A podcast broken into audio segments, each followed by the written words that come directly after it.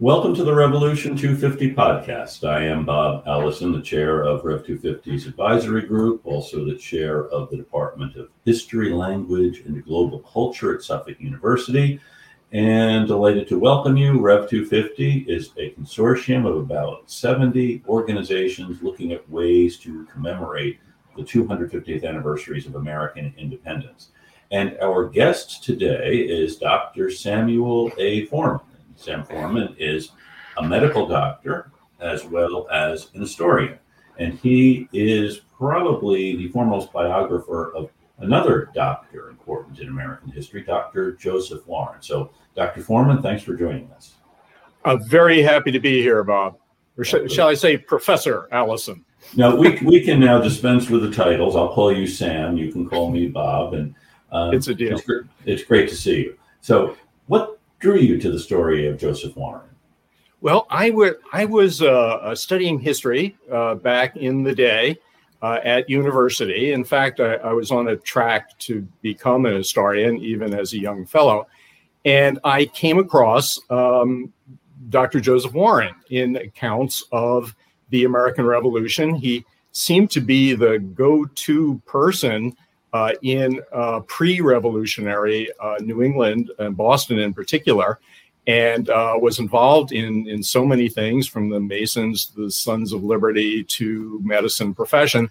And then he fell off the radar screen as a casualty at Bunker Hill early in the Revolutionary War. So, my question at the time was uh, without time to pursue it, was uh, how could someone do all these things? Uh, what was the separation of the hype from the legend of Joseph Warren?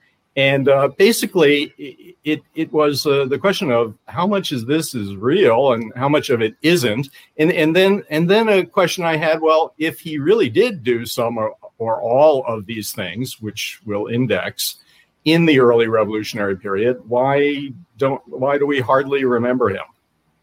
Those are all really good provocative questions. And then so you were thinking about that when you were a student at penn years ago and then you... yeah so I, I, set that aside for some yeah. years. And then when i uh, had the opportunity in the last uh, 10 plus years to uh, return to um, uh, history from the standpoint of research and writing it uh, more than I could uh, in previous years. Uh, that was one of the questions I returned to. Mm-hmm, right. And I found out, uh, though I was uh, had moved from the Delaware Valley in Philadelphia to Boston by then, that I happened to be in just the exact bio, uh, geography for learning more about right. Joseph Warren. So uh, I should say that in addition to being an historian, Dr. Forman is a doctor in occupational and environmental medicine and also teaches at the Harvard School of Public Health. So he has these other careers in addition to being able to research Warren. So where do you find the materials on Warren? Where are his papers and what do they look like? Well, uh, my first visit in revisiting this uh, passion of youth was to uh, track down the papers of Joseph Warren. And I rapidly found out that, unlike uh, a number of the justifiably more famous uh, founding figures like Jefferson and, and Washington, who have uh, collections of their uh, papers uh, that run many multiples of volumes long, that Joseph Warren did not. He was not the sort of person uh, to uh, keep a diary, or certainly none has survived. Uh, had no need to write many personal letters because his interrelationships with uh, Sons of Liberty and professional things were geographically close. And presumably he could see these people almost every day in the town of downtown Boston. So he, he, the greatest single grouping of his surviving records are his medical account books. Mm which are technical uh, and financial books uh, that have been kept, even those not in their entirety, at the Massachusetts Historical Society. Hmm. So I visited uh, uh that society and um, revisited those records of his medical practice. Now, in reviewing those, I rapidly determined that they uh, were in a Latin abbreviations for a kind of medical practice that people could hardly make heads or tails out of. Uh, at the same time, the people and the timing involved of his patients read like a who's who of of the times. Uh, mm-hmm. both uh, people with patriot leanings politically, whom we might expect, but also folks from other leanings as well, uh, including uh, leading uh, loyalists and uh, others that you wouldn't expect, like later on, folks associated with the British Army. So that intrigued me. And um, I was familiar with uh, previous biographies of Joseph Warren. At that point, the most recent one had been written in 1961, uh, you know, almost 40, 40 or more years before. And I realized that uh, these medical account books um, were a kind of uh, way of approaching Joseph Warren's life by looking through his medical practice through a keyhole, and that previous biographers couldn't make heads or tails out of these things. And then I guess the light bulb went off over my head that I had some background in the history of medicine, uh, also in business, so that through forensic accounting, uh, I could make sense of these account books as a primary source in ways other people would find uh, difficult.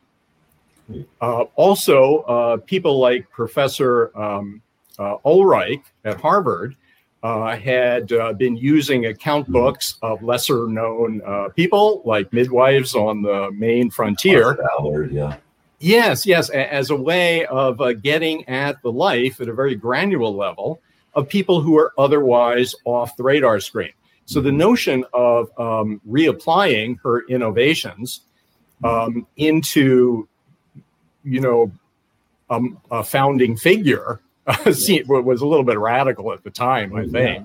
Yeah. But at any rate, it was that realization that I, I think I have the the, the interest for sure, mm-hmm. but also some of the tools uh, to get at um, a uh, more complete biography of Joseph Warren uh, than many of uh, academic colleagues in history had at the time. Now, that may have been, you know, um, hubris on my part, but at any rate, it got me off my tail uh, to uh, to undertake Warren's biography. Right, right.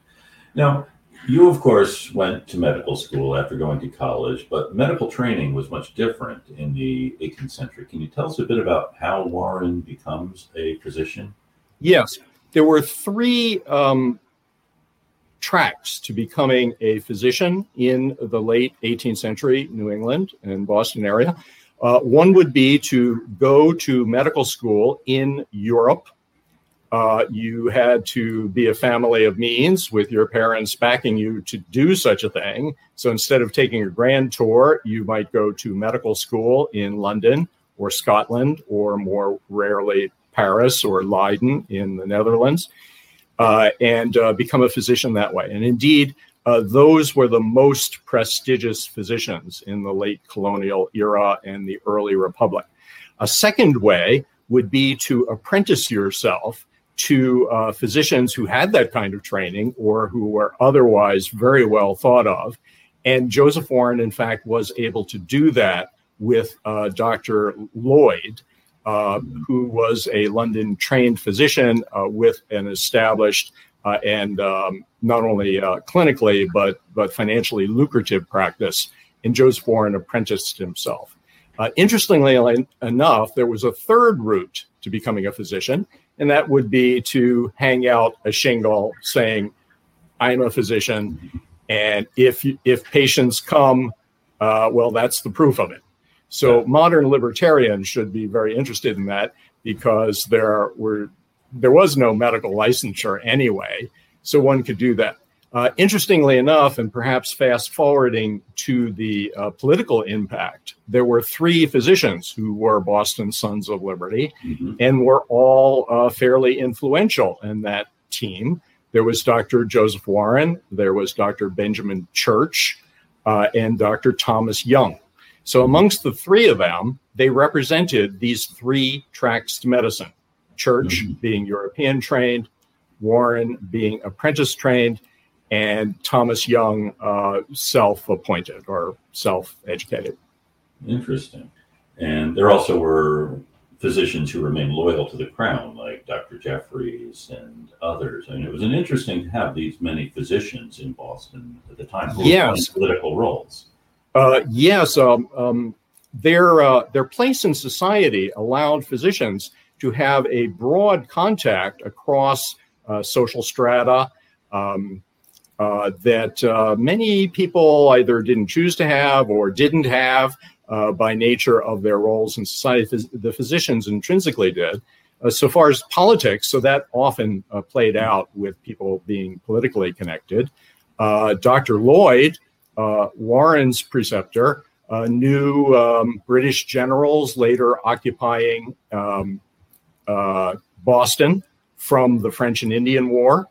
he himself, James Lloyd, was a loyalist and uh, actually remained so into the hmm. first years of the United wow. States. But his uh, medical practice was so respected uh, that uh, he he was, uh, and he never took up arms mm-hmm. against the Americans or for the British. But so he was quite tolerated. Wow. someone asked about one of uh, Warren's patients, uh, Margaret Kemble Gage. Now, someone asked, "Is she was she actually a patient, or is this a Hollywood myth?" I, I think it's a Hollywood myth that uh, I may have contributed to in the footnotes to my book, but I, am not the first. Um, David Hackett Fischer uh, speculates about that, or at least about Margaret Kemble Gage, uh, the British general's wife, uh, being an informant uh, mm-hmm. to Warren on the eve of the Revolutionary War. Um, there was speculation of that in that time period. So I think to deal with it uh, is maybe a bit salacious, but uh, also mm-hmm. I think one needs to because it was rumors at the right. time and you need to deal with it at some level. Uh, right. There is no documentation in surviving records that Margaret Kemble Gage was uh, one of Warren's patients. Mm-hmm. Um, there are some l- lesser people, that is, enlisted people and their families who were patients of Dr. Warren's. So speculation about mm-hmm. Warren um, basically spying on the British by way of, of his medical practice are plausible, but uh, I think unprovable. But I, I think Margaret, uh, in fact, did not play that role. In fact, but uh, she had in rumor at the time and in continuing legend. Mm, great. We're talking with Dr. Sam Forman, who is the author of Dr. Joseph Warren, The Boston Tea Party, Bunker Hill, and the Birth of American Liberty. And by the way, David Hackett Fischer did say if you ever find yourself at the Gage estate in England, not to ask there if Margaret Kemble Gage was passing information, that they take it very seriously and are very firmly on the side that no, she didn't do that. So, um, word to the wise. Um, so, uh, how does Warren become? I mean, he's head of the Committee of Safety. I mean, he is ubiquitous and a very important political figure in these years, a critical figure, really, in the years just before the break, outbreak of hostilities. How does that happen? Uh, I think it's a, a, stepwise thing uh, in that um, uh, he wasn't specifically ambitious, but he did want to pr- provide various services to uh, society. And uh, so, stepwise, over a period of time, he had his finger in more and more things, and each thing he was in, many of his colleagues recognized his capabilities, and I think that led to more. Just to index them, as a young physician coming into his own medical practice in 1763, uh, within a couple of years, uh, there was a smallpox outbreak in Boston, and by uh, un- uh, by u- concerted action of the physicians, who it's really quite impressive in that they didn't even have a medical society or a mm-hmm. department of health, but just on their own volition, the physicians got together, worked in concert with the town of Boston to set up a, ma- a mass inoculation campaign. Now, this was not immunization against um, uh, smallpox with cowpox vaccine uh, from uh, Edward Jenner in 1798. Now, this was even more dangerous. You, you would be inoculating people with live smallpox right. from one case to another. Mm-hmm. And empirically, uh, it was it was noted and had been in, in Boston uh, at least since the late 1720s that uh, your experience, if you were deliberately inoculated with smallpox, would be hugely uh, less mortal than if you caught the wild type. Mm-hmm. Uh, if you were inoculated under controlled conditions, about 1% of the people would die of smallpox. Mm-hmm. If you caught the wild type in town, 20% or more dead. Mm-hmm. Surprisingly, the town of Boston, or at least the churches and the newspapers, were tracking those statistics. So even though they had no idea what a virus was, mm-hmm. and even the theory yeah. was over a century off, uh, empirically, they were able to um, intervene and uh, largely control the epidemic. Well, to make a long story short, Joseph Warren volunteered to be the in house physician at a temporary smallpox hospital uh, a very dangerous thing to do oh, if he himself were not inoculated, and it's not clear whether he was. But in so doing, he worked very closely with the other leading physicians and uh, very prominent families, including uh, the family of uh, Lieutenant Governor Hutchinson, who he was inoculating and treating uh, through their uh, smallpox uh, inoculations. So at the end of that, um, he was named a gentleman uh, by act of the town of Boston, along with uh, about 10 other physicians who had some part in this campaign. At the same time, he had joined the St. Andrew's Lodge of Masons, where he met up with uh, Paul Revere, was uh, one of the um, uh, one of the officers there. Um, very gregarious, apparently, Warren was and befriended folks, uh, both of the artisan class and his own professional class. He was very close with Paul Revere, apparently. Mm-hmm. And uh, by about 1765, he was head of the lodge. And uh, not only, uh, he certainly wasn't a caretaker, but there was a, a running, running dispute between his lodge, which he inherited, and uh, the um, uh, rival, an older lodge across town and I think it was St. John's. And uh, he uh, tried to bring the two together. Uh, John Rowe, the merchant, was the leading um, um, grandmaster of the rival lodge, and the two of them apparently were friendly and tried to get it together. Their own constituents refused, but at any rate, Warren had some uh, sort of hands on political type of experience uh, running the lodge and dealing with some controversies in the mid 1760s. Um, hmm. also, he um, struck out uh, originally on his own, uh, but then later, as um, by about 1767, as one of the Sons of Liberty, uh, as a writer of political tracts under pseudonyms mm-hmm. Uh, in the Boston newspaper uh, or Boston newspapers, especially the ones that were Whig or Patriot leaning. Uh, that put him in contact with um, a number of people. Apparently, Samuel Adams may have even picked the younger Joseph Warren as his political protege, uh, along with Thomas Young and, and some others. And uh, Joseph Warren uh, wrote under the pseudonyms uh, Paskalos as an independent and then uh, True Patriot, where some of his pieces in 1766 and 67 became extremely controversial. And in fact, he himself was not prosecuted, but his publisher was uh, for sedition and that sort of yeah, thing yeah. Uh, against the uh, governor and lieutenant governor. Mm-hmm. So uh, he was very effective in wording and in, in speech. And uh, so he was taking roles uh, in these various spheres uh, Masonic, uh, political publishing, um, medicine. He tried to organize a medical society, uh, didn't not succeed in that time frame. But uh, again, each time uh, his circle of acquaintance um, expanded, and um, I think he was recognized for his capabilities. It's hard to put a finger on, but apparently he was somewhat charismatic. People mm-hmm. liked him. Yeah. And even people who were on the other side politically, uh, even after the war started, would, would grudgingly say mm-hmm. nice things about him.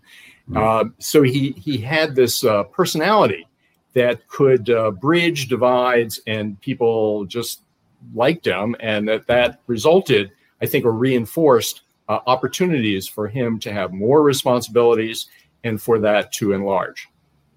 So people liked him, and he was also able to get things done, which are two qualities I don't think we can underestimate their or overestimate their importance. Yeah he he was getting a reputation even um, before the Boston Massacre in 1777 as a fellow who could get things done mm-hmm. in a variety of places. At one point, he w- he was um, appointed by the Loyalist lieutenant governor to administer a, a very controversial estate, uh, mm-hmm. and he. Um, took it to court and represented the estate instead of lawyers like his mm. friends John Adams. Mm. Uh, he represented the state and, and prevailed. That was in mm. 1769. This is still another area yeah. where he um, distinguished himself. Wow. Uh, we're talking to Dr. Sam Forman, who is the biographer of Dr. Joseph Warren. Now, another character, and you've written about her a bit uh, in the book as well as on the uh, website you maintain, drjosephwarren.com, is Mercy Scollay. He loses, Warren loses his wife early on in their marriage. And then can you tell us a bit about Mercy Scollay and how she comes into Dr. Yes. Uh, Joseph Warren uh, has an interesting personal life as well. Uh, he he married uh, a young uh, heiress by name of uh, Elizabeth Hooton, uh, who became orphaned um, shortly after the smallpox ep- epidemic in 1764. So he married her in 1765. Uh, she brought along some money along with it. Apparently, it was a loving marriage, unlike some of the women whose names survive. She was not a daughter of liberty, but but a homebody apparently. Mm-hmm. But they they had a they had a very good relationship, and four children came from it. Um, the uh, Elizabeth um, or Mrs. Elizabeth Hooton Warren passed away in 1773 very young age. She was in her 20s, and it was within about three weeks of Paul Revere's first wife passing away. It may have been an infectious epidemic at the time, or it may be coincidental that that uh, they died in childbirth. We don't know the exact reason, at least for Mrs. Warren. But at any rate, Joseph Warren, with all this other thing going on in 1773, is a widower with four children, varying in age from about two uh, to uh, eight to 10. And uh, so he had some domestic needs uh, just to look after the children. Uh, we don't have as many details as we would like for that time period. But by about 17, early in 1775, uh, Mercy Scollay, the uh, daughter of um, John Scollay, who was prominent in local politics, became his patient. And sometime in that winter of 1774 and 75, they became more than that. And people uh, talked about them uh, being um, engaged and uh, planning to marry. And uh, the couple of sur- surviving letters uh, from Warren to Mercy Scollay indicate a very warm uh, and loving relationship between the two um, occurring just on the eve of the outbreak of hostilities of the Revolutionary War. So this poor fellow's personal life was fraught at just at a time when his involvement in politics and so many other things uh, was burgeoning in 1774 and 1775 as war clouds were gathering. Hmm. Fascinating. So then he dies at Bunker Hill. And what then happens to Mercy Scollay and the four, four Warren children? S- several weeks prior uh, to the outbreak of hostilities at Lexington and Concord, that is in early April of 1775. Um, Joseph Warren uh, sent, with her uh, agreement, Mercy Scollay, with the four children to stay at his uh, colleague or friend, Dr. Dix, in Worcester, or Worcester, as we're supposed to pronounce it here. And um, so he he was concerned about the town of Boston not being a good place for four children, and um, so uh, she was in custody of the four children, and then in the Battle of Bunker Hill, two months later, uh, found herself uh, suddenly an unofficial widow with a custody of four children that she had no formal legal responsibility for. And that itself became um, an issue in later years. But at any rate, she uh, she took the role very seriously to look after the children. Uh, first, all four children.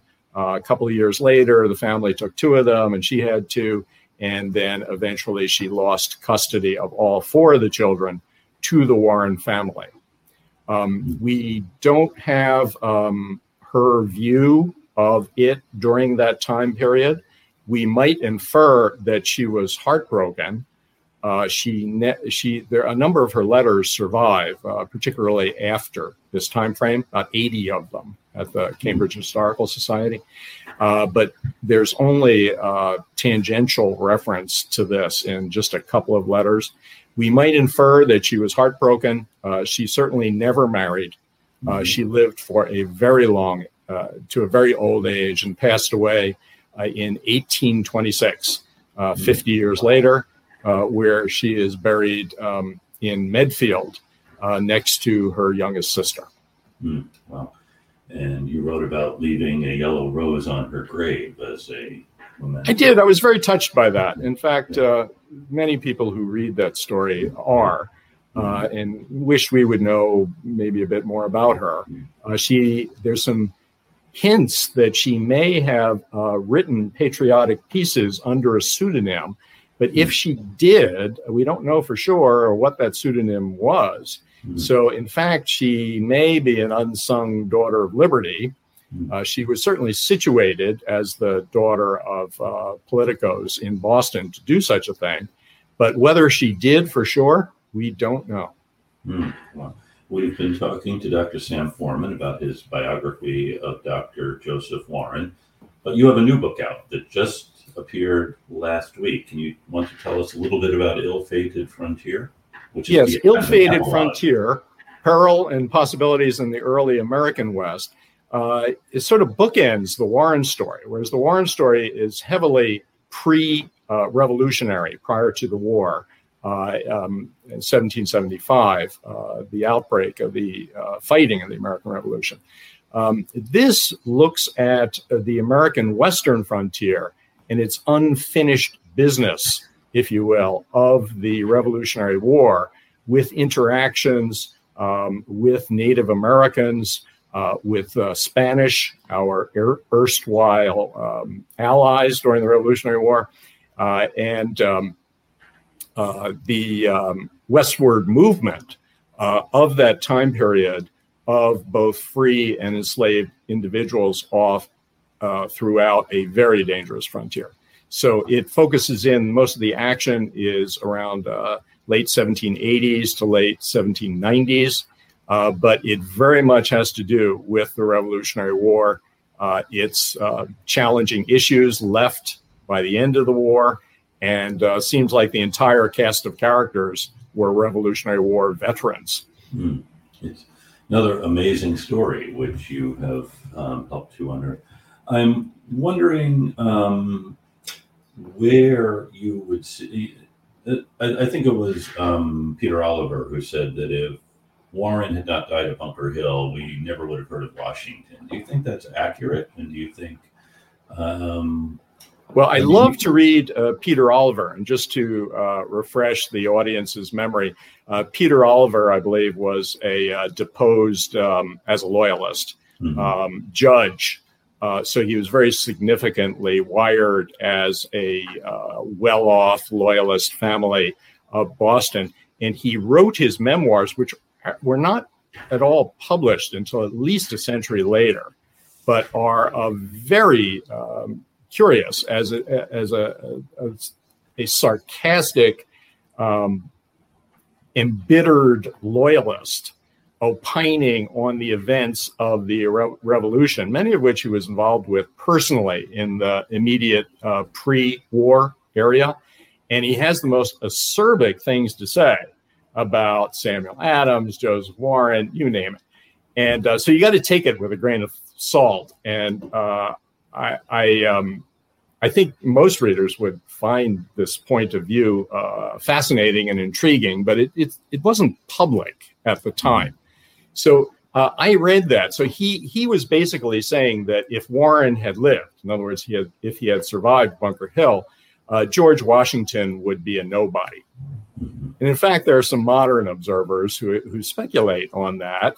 Of course, it's um, it's uh, you know alternate history. Uh, we can't tell what would happen if Warren had survived, but it is something to think about. So apparently, this loyalist thought about it at the time and the way I read that was that it was like a backhanded compliment to Joseph Warren because his other comments about Warren are very um, uh, dismissive. He talks about him being a, a, a bare-legged uh, milk boy hawking milk in uh, Boston, which, if you're an effete loyalist, is quite the insult. But I, I think it's sort of a put down of George Washington that, you know, like these New England guys, even a troublemaker like Joseph Warren, in Peter Oliver's view, uh, was superior to hmm. your Virginia uh, troublemaker.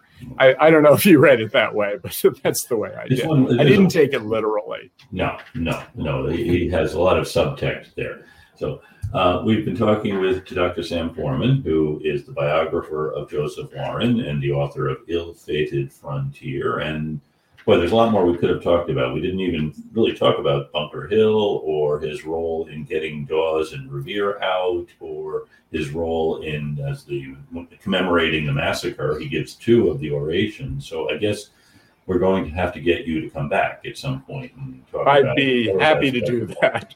so thank you for joining us, and thanks to all who have joined us, and thanks to Jonathan Lane, our producer. And now we will be piped out on the road to Boston you